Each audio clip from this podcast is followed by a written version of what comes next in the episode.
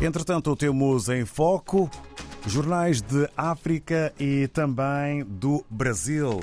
E vamos começar esta edição pelo eh, Jornal de Angola, eh, que eh, apresenta com letras garrafais o título Angola nas reuniões do FMI e Banco Mundial em Marrocos. Regresso dos encontros ao continente africano 50 anos depois é o tema e o momento que vai resultar neste título. Ainda sobre a sessão número 74 do Comitê Executivo do Alto Comissariado da ONU, país intervém no debate geral sobre os desafios da migração. É um outro título com uh, letras garrafais uh, que podemos ler uh, no Jornal de Angola na sua edição de hoje. Quanto ao país, em Moçambique, Chissano, galardoado com o prémio da lusofonia em Portugal. O antigo presidente da República, Joaquim Chissano, foi galardoado com o prémio Carreira 2023, sábado, pela sétima edição da Gala Prémios da Lusofonia, reagindo à distinção, Chissano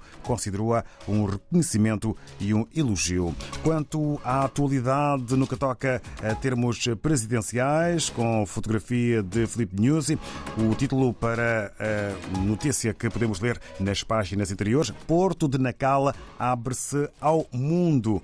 É um assunto que eh, também faz manchete na capa do jornal moçambicano O País. Ora, quanto a Cabo Verde, segundo a agência Infopress, há a notícia de um óbito. Artista plástico Manuel Figueira morre aos 85 anos. É título em jeito também de lembrança e homenagem. No desporto, ciclismo em voga.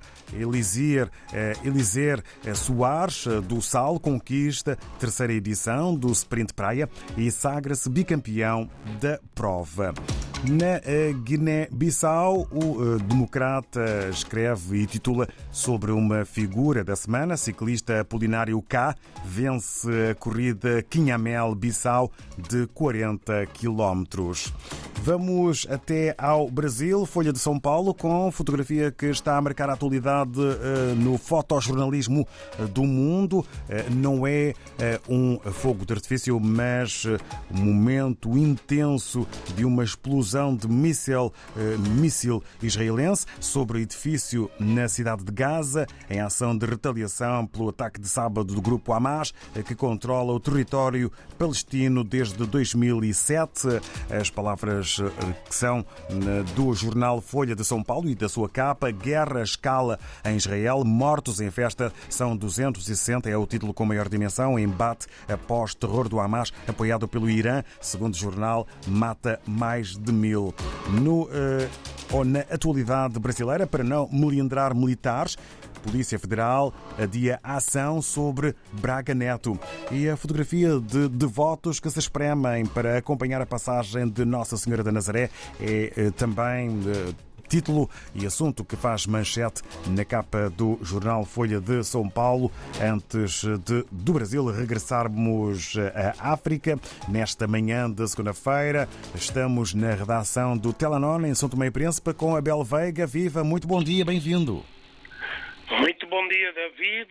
Aqui em São Tomé e Príncipe, a atividade desportiva uh, faz destaque no jornal Telanon.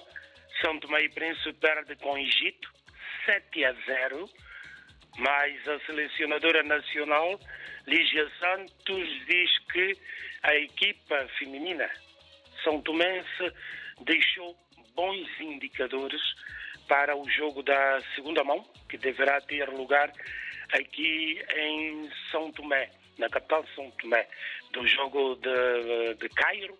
Portanto, resultou numa derrota de 7 a 0 para a equipa feminina de São Tomense, que não tem competição local, interna.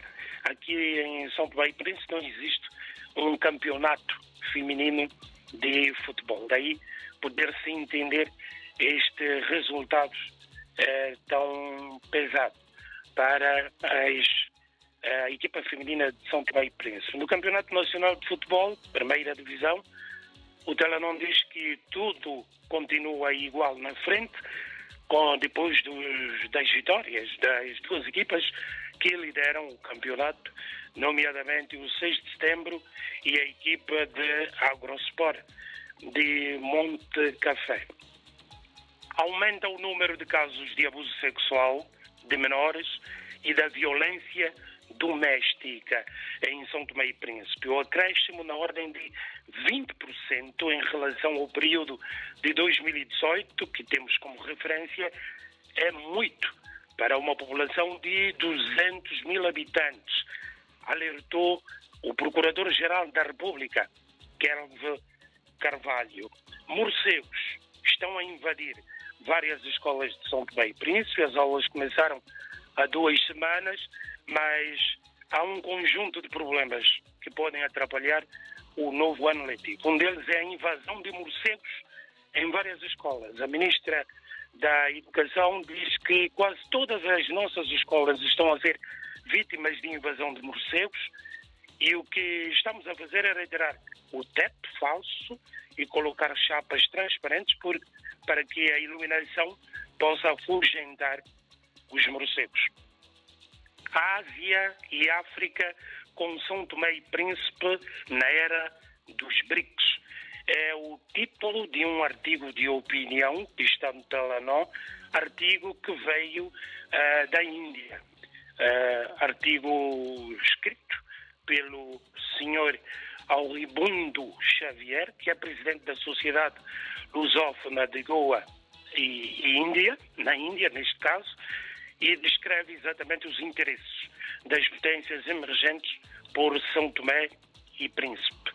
Semana Cultural de São Tomé e Príncipe no Gabão. Uh, no último fim de semana, 25 pessoas uh, deixaram o arquipélago São Tomense rumo ao vizinho Gabão para apresentar a cultura são tomense em todas as suas formas. Uh, no artigo que está no Telenor, uh, é dito que a Semana Cultural São Tomense no Gabão acontece exatamente amanhã, 10 de outubro, e decorrerá no Instituto Francês de Libreville. De Libreville. É uma iniciativa da Aliança Francesa de São Tomé e Príncipe Imutar Ratumi é o tema da exposição de pintura do artista Eduardo Malé, disponível na Aliança Francesa, também aqui em São Tomé e Príncipe, até ao dia 10 de outubro. Eduardo Malé, artista são tomense uh, de renome, com uma exposição que mostra a arte, a cultura são tomense, exatamente no na Aliança Francesa aqui no arquipélago. Deixa Puita Socopé. Música em São Tomé e Príncipe, do colonialismo à independência. É um livro dedicado à música criada e interpretada em São Tomé e Príncipe e será apresentado pela primeira vez aqui no arquipélago da Puita, do Socopé e da Deixa, eh, exatamente no dia 11, quarta-feira, na Casa da Cultura novo livro do Centro, este livro é do Centro de História de Universidades de Lisboa e traça exatamente o que é, que é o universo musical de São Tomé e Príncipe nos últimos 100 anos. É de autoria de Magdalena Chambel. São esses os assuntos que marcam a atualidade informativa de São Tomé e Príncipe no jornal Telenor. Voltamos na próxima semana, David.